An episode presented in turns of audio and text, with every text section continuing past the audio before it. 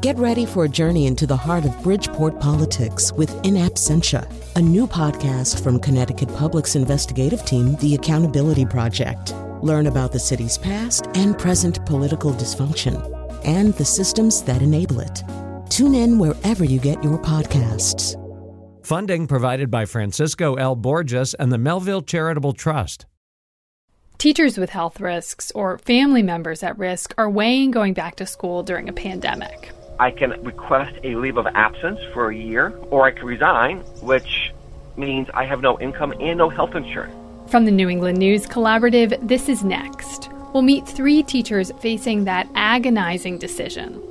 Plus, a doctor who has experienced racism vows to stop being silent when she witnesses injustice. It's not enough for you to not be racist. Like, you have to actively be an anti racist. And later on the show, we remember a black transgender woman whose brutal murder in Boston helped spark a global movement. We want her to be looking down at us, smiling, like, want her legacy to move on and to mean something. We don't want her death to go in vain. It's next.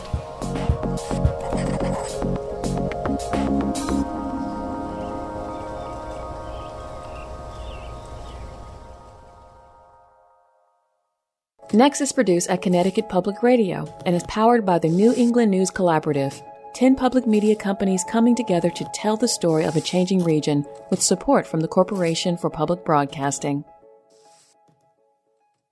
I'm Morgan Springer. Thanks for joining us. School districts across New England continue to face a lot of unknowns. One big question is whether teachers with health concerns have to return to school or if they can work remotely. New Hampshire Public Radio's Sarah Gibson caught up with three teachers in the state who are in the midst of figuring out how their districts will accommodate them and whether that will be enough. Beth Frank has two families her husband and relatives, and then what she calls her work family the teachers and students at John Stark Regional High School, where she runs the academic support program. She's the kind of teacher who keeps snacks for students in her desk, always knows what homework they owe and what they're struggling with at home. Oh, many of the students call me Mama Frank. um, you know, I become their school mom. They call me school mom. Some just call me mom. Some call me Mama Frank. Normally, Frank would be excited to see her work family again, but when she learned schools were planning to reopen, I started panicking the minute I started thinking of having to return into the building. Panicking because Frank is high risk for COVID 19. Both she and her husband have underlying conditions that could lead to serious complications if they get the virus. We don't intermingle out in public. We don't go into places. Um, I can count maybe on one hand how many times I have actually gone out because of my risk. Frank is in a conundrum that hundreds of teachers are facing. She loves her job, but returning feels too risky, even if the school institutes good safety measures. Frank's conditions are serious enough that she's working with her union and district to get an accommodation under disability law. Her hope is to be matched virtually with students in the district who opt to learn remotely this year. For Frank, the options are clear. Either she gets permission to work remotely or she resigns. But for many other teachers, the decision is less black and white. Um, I have cheese, please. Can I have cheese, please? No. Take the household of Kelly Bresnahan, a special ed teacher in Manchester. She has two school age kids and is raising her oldest child's kids as well. No, Now you can sit here. And there's a lot to juggle. Bresnahan herself has asthma, making her higher risk for COVID 19. And her grandkids both have cystic fibrosis, CF, which makes their health fragile to begin with. They both take dozens of pills a day, and one uses a feeding tube. The CF already causes them to have to fight every day. And then if they get COVID, to have to fight those side effects on top of the CF. It's just, ugh. Going back to school introduces so many unknowns into this family's life. With her grandson sitting on her lap, Bresnahan wonders is it possible to contract the virus from her second grade students? Do the educational benefits of in person school for her kids and grandkids outweigh the risks? Maybe I'm stressing out too much and it's not going to be that bad. Maybe I'm it's perfectly normal for me to stress out and it's going to be bad. I don't know. That's why Bresnahan is debating whether to keep her whole family home next year. She and her husband would oversee remote learning, and if her district allows it, she would work remotely. I, I want to work. I love working, so it makes me sad to to have to take a leave of absence. I don't want this disease to win, you know, take over my life and trap me, you know. And then there are teachers' financial concerns. Trevor Duval is a high school teacher in Hollis. His wife has cancer and kidney disease, and he's terrified of bringing the virus home to her. There's a level of guilt there that I don't think I would ever be able to forgive myself for. Duval's options aren't great. Protections under disability law and coronavirus legislation don't do much for a teacher who's healthy but whose spouse is sick. He could take family medical leave, but. We are a single income family, so that really isn't a great option. Um, I can request a leave of absence for a year, or I can resign, which means I have no income and no health insurance. No insurance for his wife who's undergoing cancer treatment. So there's a good chance Duval will go back to school. If he does, he and his wife will assess the district's safety guidelines and decide whether, for her health, he should stay in their finished basement and limit close contact with her for the year. For the New England News Collaborative, I'm Sarah Gibson. As Massachusetts school districts submit their fall proposals to the state, many parents are coming up with their own contingency plans. Some are considering a type of communal homeschooling known as homeschool pods. But there's a concern that model could just help some families at the expense of the broader community. New England Public Media's Karen Brown reports. Ryan Merton's daughter is going into fourth grade, and in normal times she would be delighted to return to Jackson Street Elementary in Northampton. Merton says the whole family loves being in the public school system. School is one of the few fair, egalitarian, caring aspects of society. Of course, these aren't normal times. The state directed schools across Massachusetts to prepare for three potential scenarios all learning online, all in person, or a hybrid of the two. Merton is hoping for online only. He worries that any in person instruction will be so restrictive that he can't imagine his daughter, or any student, getting much out of it. In one proposal, he says, the kids would not have PE or art or recess, and their food would be brought to them in each individual room which at that point basically they're just like sitting in a desk going crazy for five hours a day. And he thinks it's likely that even if students and teachers start in the building, they'll be sent home partway through the fall. And I would rather have a plan now than be scrambling in the middle of October. That plan is a homeschooling pod, a scenario gaining popularity across the country in which families join together in small groups to teach their kids. Merton says that could mean hiring a teacher or sharing teaching duties among parents. He works at a cafe. If there is an option where I can keep mostly working full time there, that would definitely be my dream. But this model has many critics, including public school leaders. Amy Proietti chairs the Greenfield School Committee. She worries that homeschooling pods may create more divisions in the community by income and by race. Because the ability to homeschool takes a huge amount of resources, time, uh, energy, motivation, advocacy. It just stands in such stark contrast to me of what we are actually out fighting for right now. Proietti, who's pushing for an online only option, says she knows families are in a bind, but she would prefer they double down in support of public education and focus on ways to bring less advantaged kids into the fold. We're kind of bare bones already, and to lose people to a, a homeschooling pod, I think it just really affects, you know, morale of like we're in this all together. Ryan Merton says he understands these concerns, but he thinks it's unfair to single out communal homeschooling. He says the privilege of homeschooling is a symptom of systemic inequality, not a cause. It will be as disequitous as life always is. You know, the the rich will have microscopes and big screen computers for everyone. But I think it misses something to say that it is basically evil to form pods. Some educators have started to think about another option that combines public education with home based pods. Can we work with our public school to create pods for everybody and have the teachers we're already paying staff these pods? Steve Barnett is co director of the National Institute for Early Education Research. If it's every family for itself, he worries about inequality among homeschooling pods. For instance, high income professional parents may have more academic skills to teach than parents with less education. You can get some equalization if, if the public schools are helping to organize and get resources to everybody uh, on this model. For now, that's not one of the options in Western Massachusetts, so Ryan Merton and his partner are still exploring a private homeschool pod.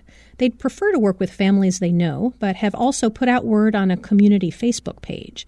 Merton says many people seem interested in principle. But also, a lot of people were like, no, we're going to go with the school. We want to get back to normal which I think is like a really sweet and optimistic thing. Merton says, however, next year plays out, they're hoping the 2021 school year will be close to normal, and they have every intention of returning to the building. For the New England News Collaborative, I'm Karen Brown. Over the summer, even though schools are closed, some teachers have led discussions about race with their students virtually. As part of WBUR's series Lessons Learned, we hear from rising seniors at New Bedford High School in Massachusetts and their English teacher about why talking about racism shouldn't be left to history class alone. When COVID 19 first started, I felt like I couldn't speak up for anything. I felt like I should just go with the flow. I shouldn't say anything. But with the Black Lives Matter movement, I was able to say, no, I'm going to say what I want. I'm going to say what needs to be said. Mm-hmm. And I was able to go to many protests and voice my true opinion about what's happening in this world. Hello, I am Jessica Brito. I am a junior going into my senior year. Hi, my name is Maxine, and I am a junior going into my senior year next year.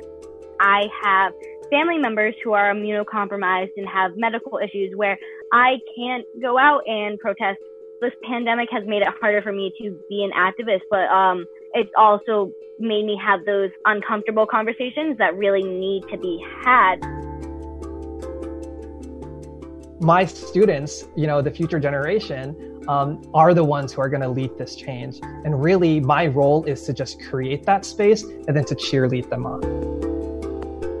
Hi, my name is Takeru Nagayoshi, and I am a high school English teacher in New Bedford, Massachusetts. We had our own Zoom uh, session to talk about Black Lives Matter and the protests that are taking place. I was very much prepared uh, to have all these talking points to inform you, but you led the entire discussion. All I did there was stand back in silence and let you lead and share your perspectives, and I had goosebumps the whole time. Hi, I'm Raquel Reese. I am proud to say that I'm a New Bedford Whaler. I am also a junior going into my senior year. When the whole thing with George Floyd happened, nobody really wanted to talk about it. It was easy to get brushed under the rug, but we needed to have those uncomfortable conversations to recognize that there was a problem. And now that we see across the country that people are rallying behind that problem to try to see like the systematic change that needs to occur happen. Maybe it's just me being an optimist, but in having those little conversations, I'm being part of like a bigger movement. I completely agree with Raquel.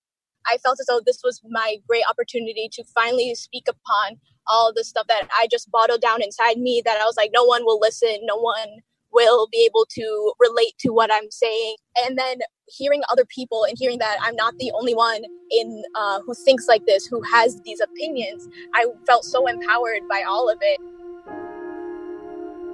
having an adult make these spaces really felt like I was heard for once.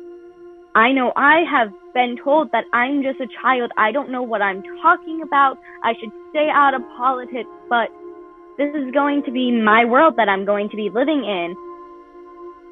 As an adult, I want you guys to hold me accountable. Like teachers, adults are developing humans too. Some of the support and the love and the guidance and the learning that I have been getting during school closures have not been through me to students always, but the other way around. these conversations can't be limited to an English class whenever we're going to read a book about something, or it can't just be limited to our history classes. It has to be involved in all of our classes. This is a big part of our education. We are soon going to be those adults that will be in society soon, and we need to know what is going on and we need to know how to stay informed and stay educated and have these uncomfortable conversations.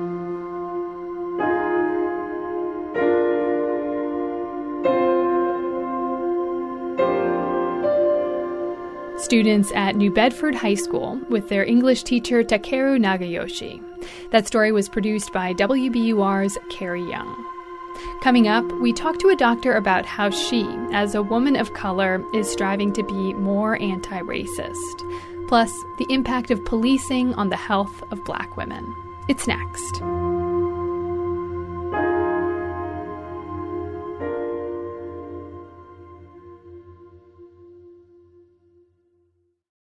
Next is made possible in part by our founding supporters who believe in the power of collaborative news coverage including the Common Sense Fund, supporting the New England News Collaborative in its coverage of climate change and the evolving clean energy economy. Support also comes from Douglas Stone and Mary Schwab Stone through the Smart Family Foundation of New York. Welcome back. I'm Morgan Springer. Since the killing of George Floyd, some white Americans have been examining their role in perpetuating racism and committing to no longer be silent and inactive. Huma Farid is a Pakistani American and an obstetrician at Beth Israel Deaconess Medical Center in Boston. And she recently wrote a commentary for WBUR's blog Cognoscenti with the headline, The Shame and Rage of Being a Minority in America Kept Me Silent. Not Anymore. Dr. Farid joins us now to talk about her commentary. Glad to have you on next. Thank you so much for inviting me. So, as you mentioned in the piece, as a Pakistani American, you've experienced racism and Islamophobia, including when you were growing up being called racial slurs after 9 11.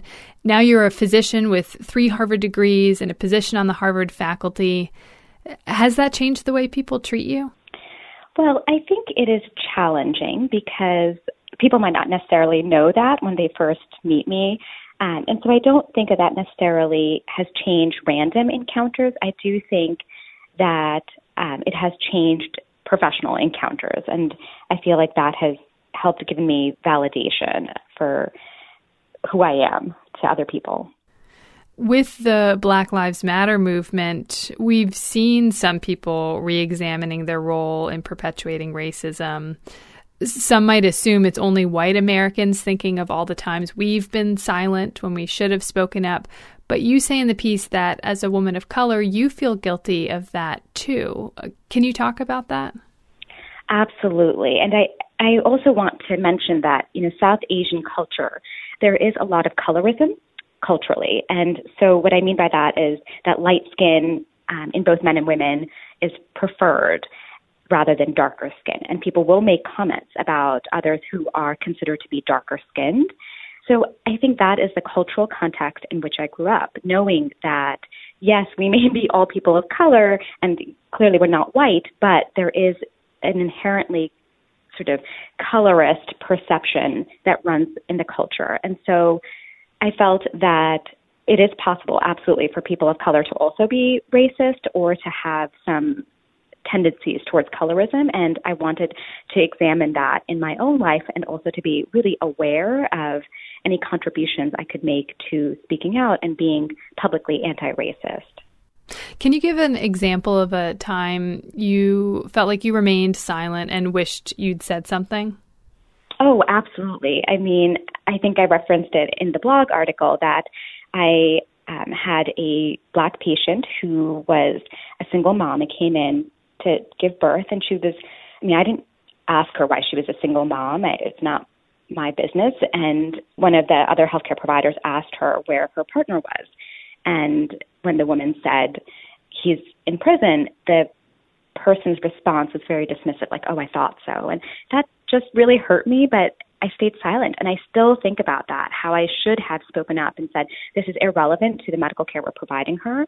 She's a person. She's here in labor. Like we need to take care of her, and it doesn't matter. There are many reasons why women come in to labor and delivery alone. And I stayed silent, and that's still I still think about that, and I still think about how I should have, a how I should have responded, and b I was with the residents, so who are physicians in training, and by my staying silent, I disempowered them as well. Um, and I should have served as a better role model. And I, I still remember that incident, and still think about that a lot. Do you have a sense or do you understand why you didn't speak up before?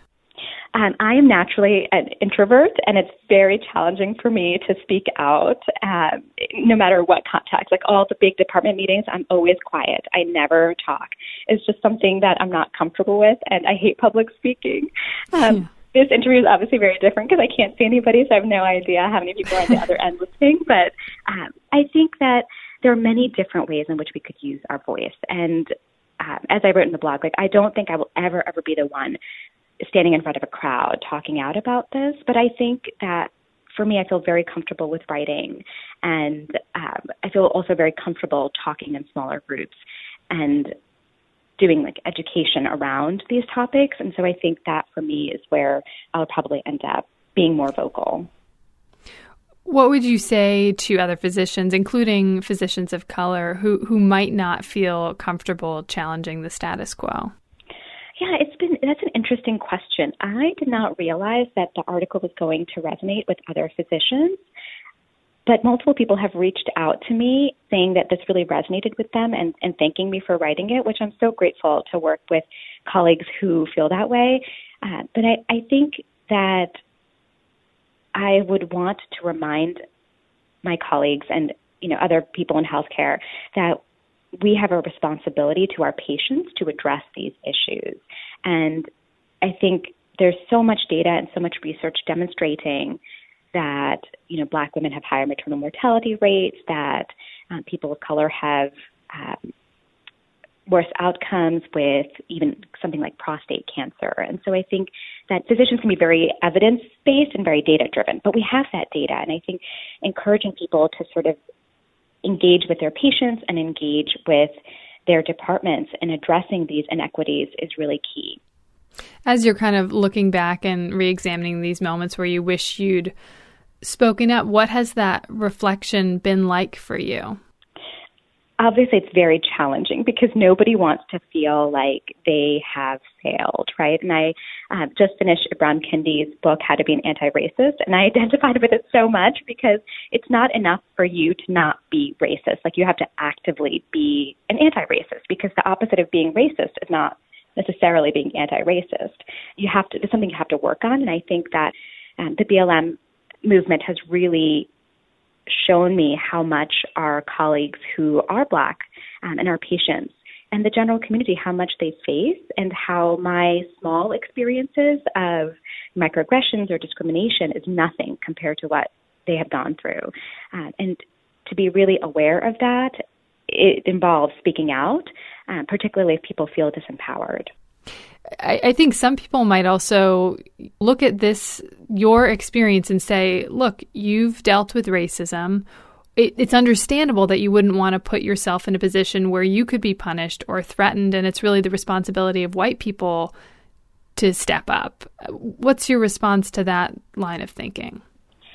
I think that we all have a responsibility to improve the society in which we live. I don't think it's fair to place the burden on any one group and say that this is your responsibility to fix things. And we all need to acknowledge the backgrounds from which we come. And I think working together is the best way to address any major societal changes that need to happen. Currently, I feel like people are very aware of systemic racism and institutional racism, and to address that, I don't think we can change that with the focus on one group alone. We all need to work together. Huma Farid is an obstetrician at Beth Israel Deaconess Medical Center in Boston and author of a recent WBUR commentary called The Shame and Rage of Being a Minority in America Kept Me Silent. Not anymore. Dr. Farid, thank you so much for your time today. I really appreciate it. Thank you for having me.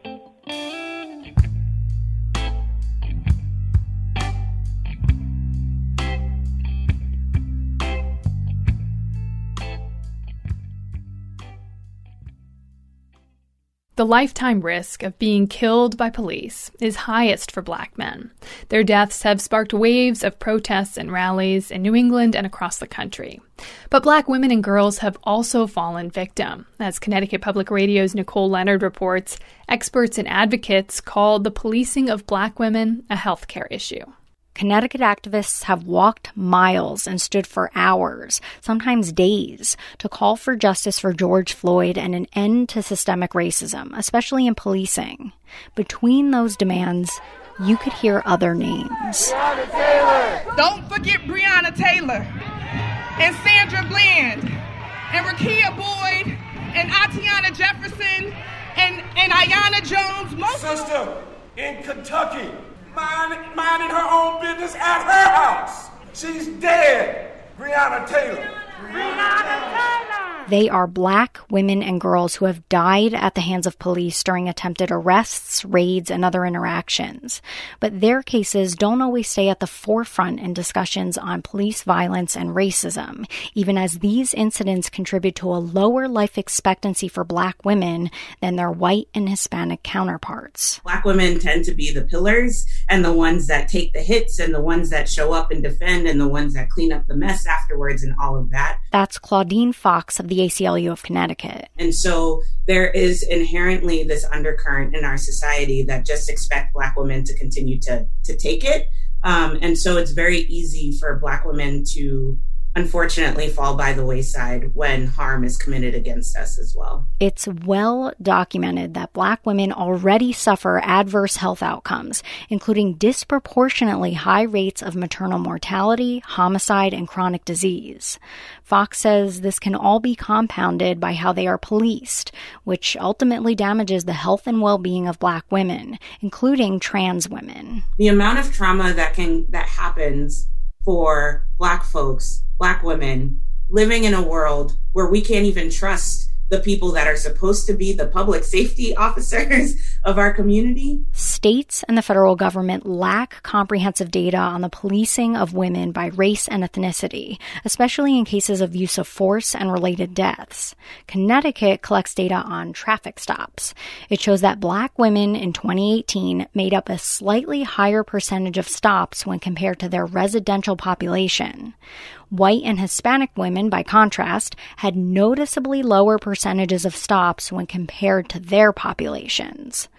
Holly Tucker says she has suffered through this type of trauma directly. She sued New Haven police several years ago for police brutality during what she calls a false arrest following a traffic stop. The case was eventually settled. Three years of this, and I'm thinking, you know, I'll be fine, and I'm still emotional at times.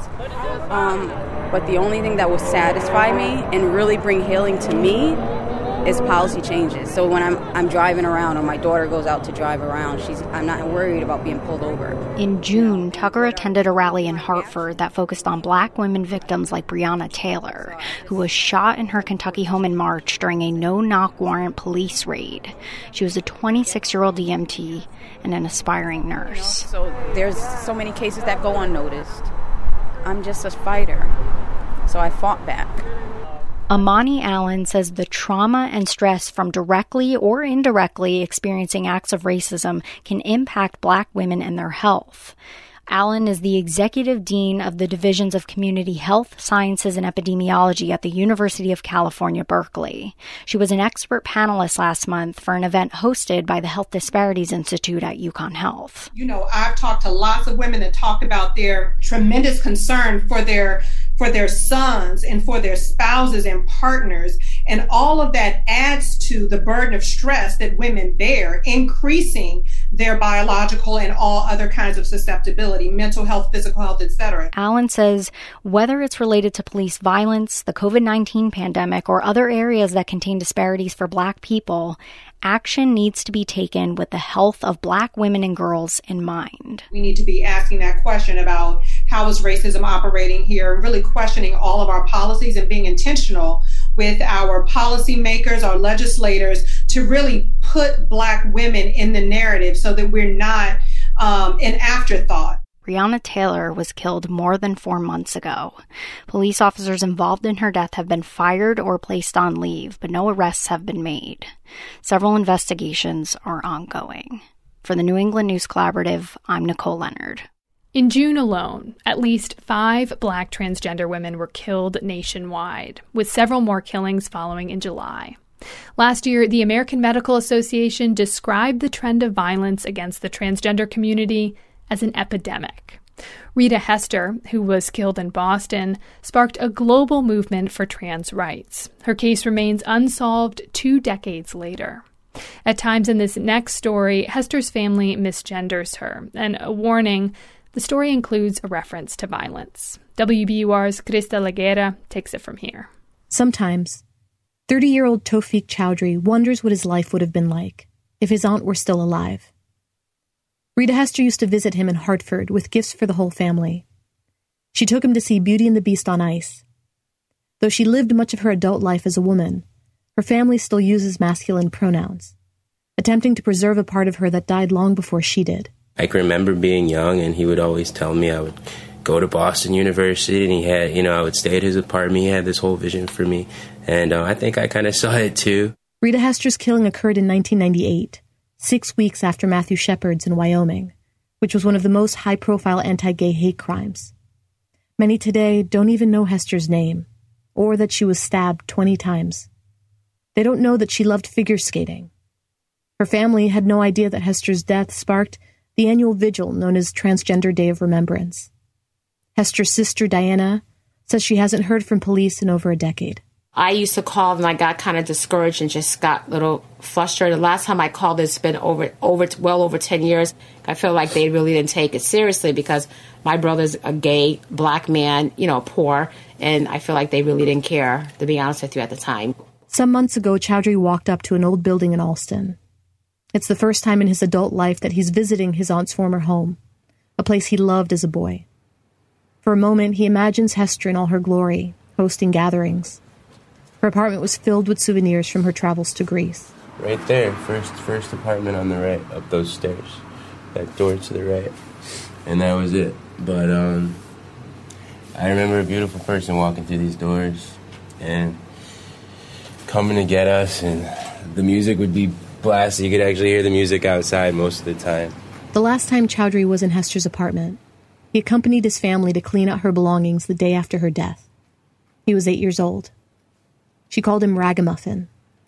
Rita's family took her cat and some of her art, including a sculpture of a gargoyle that stood watch over Hester's living room. and now watches over her mother's home. I can remember him telling me to call him Rita or Rita Garbo, And it was a long time ago. But nonetheless, I mean, my family loved him, you know what I mean? And with every breath, you know, um, he was a big part of our family. And just his spirit, his energy, it was always better to have him around than not around. She could have been someone to talk to about coming out of the closet. Instead, his family lived in fear, not knowing who killed Rita, not realizing she had become a symbol for trans people around the world. Rita's mother, Kathleen, had one simple wish about the child that she lost. I sometimes wish we had like had vacation together and go places together, which we really, you know, never did. But I wish we, you know, had really traveled and went places together. Hester's name rang out through Roxbury at the Trans Resistance Vigil in March this summer. She was exalted with the matriarchs of Stonewall, Marsha P. Johnson, Sylvia Rivera, transgender women of color who stood against transphobia and police brutality believing the future could be different, and hoping they would live long enough to see it change. When I say Rita, you say Hester, Rita, Hester, Rita, Hester, Rita. Chastity Bowick, executive director of the Transgender Emergency Fund of Massachusetts, advocates for the needs of trans women in Boston. She said what happened to Rita could happen to any of them. That's her daily battle. We want her to be looking down at us, smiling, like want her legacy to move on and to mean something. We don't want her death to go in vain. Um, it's, it's so very important. I mention Rita so very often because it's so vital to the work that I do. I'm trying to prevent women from being killed. I'm trying to provide them with the tools to be sustainable. And um, thinking about her continues to give me that motivation. Hester's mom turns 82 this year. She said a break in the case would mean everything to her. She marched with the community after Hester's death. Now, the community continues lighting candles, crying out Hester's name, reminding people of who she was and why she mattered. When I say Rita, you say Hester, Rita, Hester, Rita, Hester, Rita, Hester, Rita, Hester, Rita, Hester, Rita, Hester, Rita. That was WBUR's Crista Laguera. After the break, one woman's attempt to cut back on all the greenhouse gases that come from producing plastic. Plus, two Maine boys put a message in a bottle and push it out to sea. We follow that bottle to Massachusetts. It's next.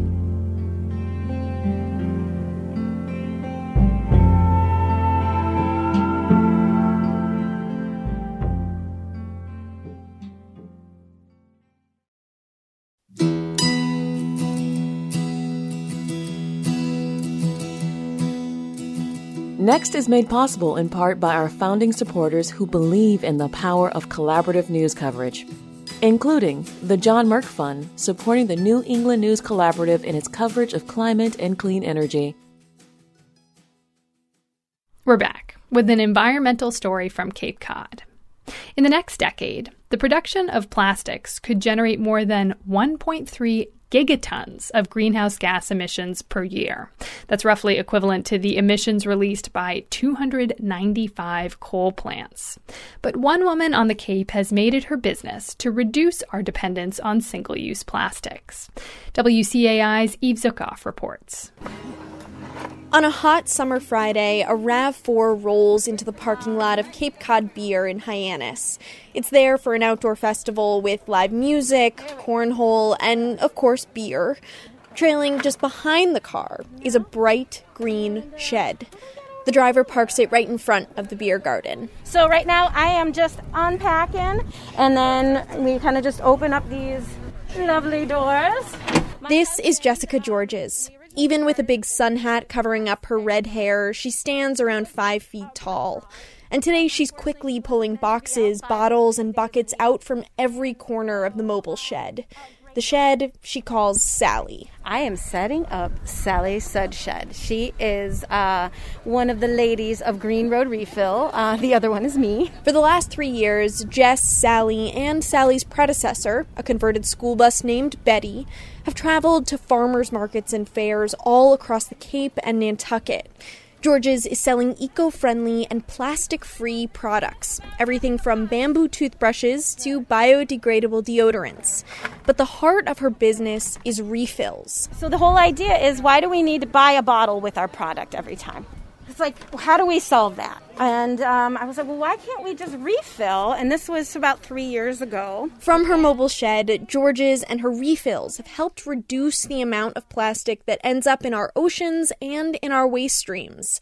But the problem with single use plastics has recently gotten even more complicated. Right. So there's a couple of new things that have occurred uh, through COVID over the last few months. One is that increase on, on PPE, the personal protective equipment that we're seeing on the ground, the masks, the face shields, the gloves, things like that. This is Carrie Parcell, the Cape's own recycling expert working with the Department of Environmental Protection. Unfortunately, she says none of that PPE is recyclable. It's all trash. And in fact, we've all been throwing out a lot more of everything. So we've seen a huge increase in household trash. Around Massachusetts, it's been 10 to 15% on household trash. And when it comes to plastics, recycling is not the answer that most of us want it to be. Of all the plastics produced in the last few years, only about 9% eventually got recycled, according to the Environmental Protection Agency. And this is the problem Jessica Georges is trying to solve. Hi there, how you doing? good. So you have you um refilled with us? The beer festival is in full swing. The young guitarist is playing covers, and people are wandering over to the Green Road Refill mobile shed. They start by gingerly examining wool dryer balls and refillable floss until finally they look up. They see shelves with dozens of colorful jugs that are full of eco friendly shampoo, lotion, dish soap. I didn't realize that you had sunscreens, so I'm very intrigued by that. Some of these customers bring their own bottles that once held perfume or laundry detergent. Others are browsing through a bucket of donated and sanitized bottles. When they've made their choice, locally made hand sanitizer or clove and peppercorn conditioner, they hand their containers to Georges, who asks, So, um, how much do you want? It's two dollars an ounce. She measures by squirts, often counting to herself 23, 24, 25. Half full. Yeah, half full. We could do that. Great. She weighs the bottle and tallies up the total. Beer and sunscreen. Who would have thought you'd be buying these two things together, right?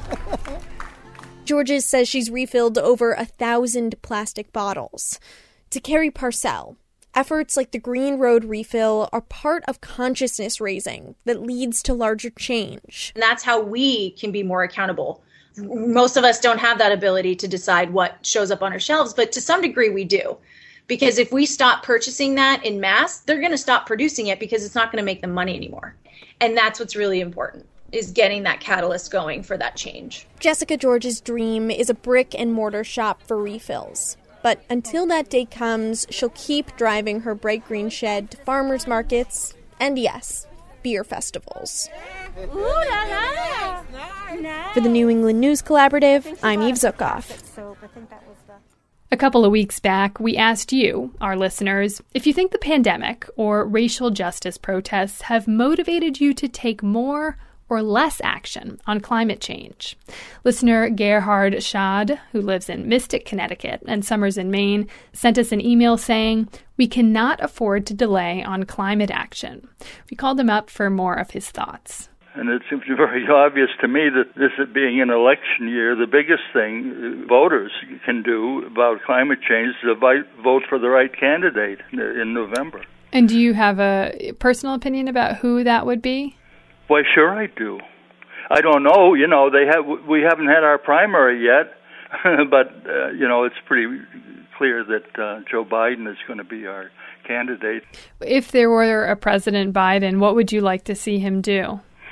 An emphasis on conversion of energy production to wind and solar. Stop subsidizing fossil fuels.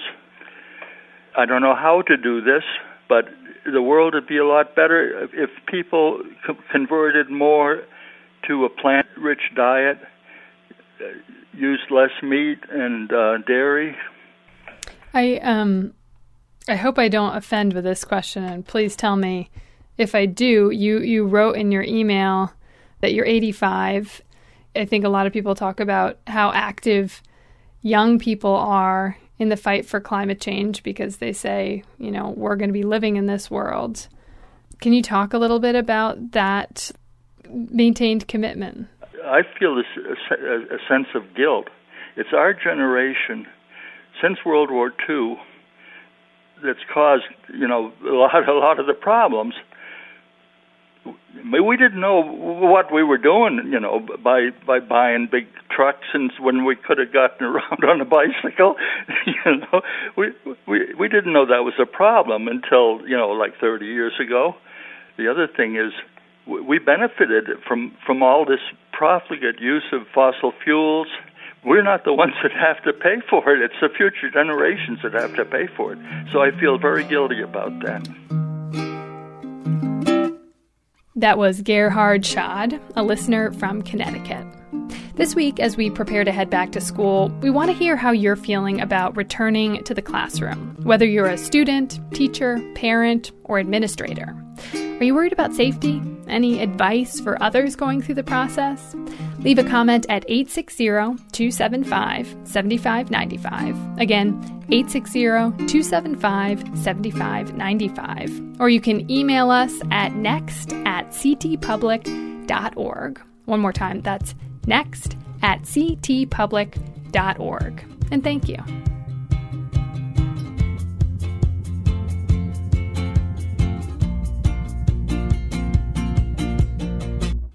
Imagine a time before the pandemic for a moment. You're a kid in fifth grade and you've got an idea. Hey, why don't we send out a message in a bottle? Before I sent out the bottle, I don't really think that the coronavirus was really in America that much. We were sort of just planning, like, try to make a raft to make it so it doesn't hit the rocks. And if it does hit the rocks, then it's just part of the raft that hits it. That's Joe Gray, a fifth grader from Cape Elizabeth, Maine. He and his friend Aidan Marks found a bottle, wrote a note, stuffed it inside, and tossed it out to sea. Here's Aidan. I was like, I wonder where it's going to go. I wonder where it's going to be. I mean, you never know what's going to happen. It was early March when Joe and Aidan's bottle washed up on shore. Someone found it, tossed it back, and on the bottle's journey went. The first person who found it was Tom Bork. He was helping a friend in Biddeford, Maine when he saw the bottle. There was just a, a regular wine bottle with a cork in it. Could see there was a note in it, which was very intriguing. Mike and I fished the note out of the bottle with a wire and added on to it that we had found it and put the note back in the bottle and went back out. I don't have a very good arm, so I threw it into the water. And of course, if you throw something in the ocean you want, it goes right out to sea. But if you throw something out in the ocean and you want the ocean to take it, it would just as soon give it back to you. So I picked it up, I threw it again, and then we left. I said, well, we'll see what happens. I remember the moment when I saw it. My eye caught something rolling in the surf, and I realized it was a bottle, and I, I was instantly intrigued. So then I brought the note inside and read it, and immediately texted what I learned to be the mother of one of the fifth grade boys. And she wrote, This is awesome. I can't wait to see where it turns up next. Thanks for taking time to write to us and for relaunching it. This is especially fun because one of our families on lockdown because one of us was exposed to someone who tested positive for the virus. I was fully committed that I was going to get this bottle back out there when I read that. That's when, after a couple of days, I thought of Robert, a Gloucester fisherman that I had met in January. If he's going on a trip, I'm sure he'll take it. That day, the whales were everywhere. It's one of the, the majestic things about being a fisherman is that you're immersed in this world. You see things on a fairly regular basis that most of the world doesn't see. The whales are fluking, they're fin slapping, they're breaching, they're going nuts. And the birds come in and, feed on the scraps from the whales feeding. So there's seagulls and there's gannets. It's like rockets hitting the ocean and these plumes coming up. And I said, you know, we're going to catch some fish in this tow. And we did. We we caught a decent amount of fish, and we put the bottle in with the fish. And then I said, you know what? This is probably going to be the right place to put the bottle out. I had Danny take a couple pictures of me holding the bottle, and then we just tossed it over the back of the boat. The crazy part about it is that it could end up just about anywhere. Here are these two kids up in Maine. They're curious and they're creative. They put an idea into motion. When you do that, the outcome doesn't always get you to where you want to go. But without that, we don't move forward as a society, as a people, as a, as anything. Everything that we've done to get us to where we are started with an idea and knowing that there's going to be the next generation doing that and, and propagating that process means that there's hope for tomorrow.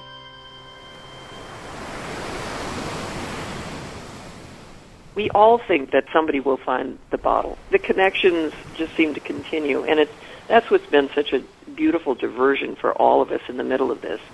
We feel connected. We feel like we're going to stay connected, and just at a time when we all need it at most. It's going to be over soon. It's something that you can look up to. It's something that you can look forward to in the future. Something that a lot of people can do in this very wacky world time. That was Aiden, a fifth grader from Cape Elizabeth, Maine. He and his friend Joe tossed a message in a bottle out to sea earlier this year. The bottle traveled to Biddeford, Maine, and Gloucester, Massachusetts.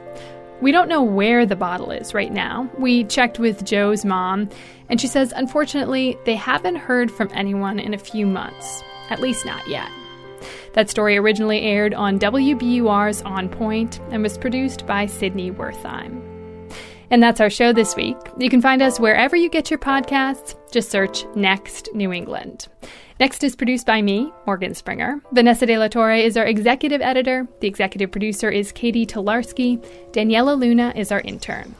All the music you hear on Next is by musicians in New England. If you want to know who you heard today, visit our show page at nextnewengland.org.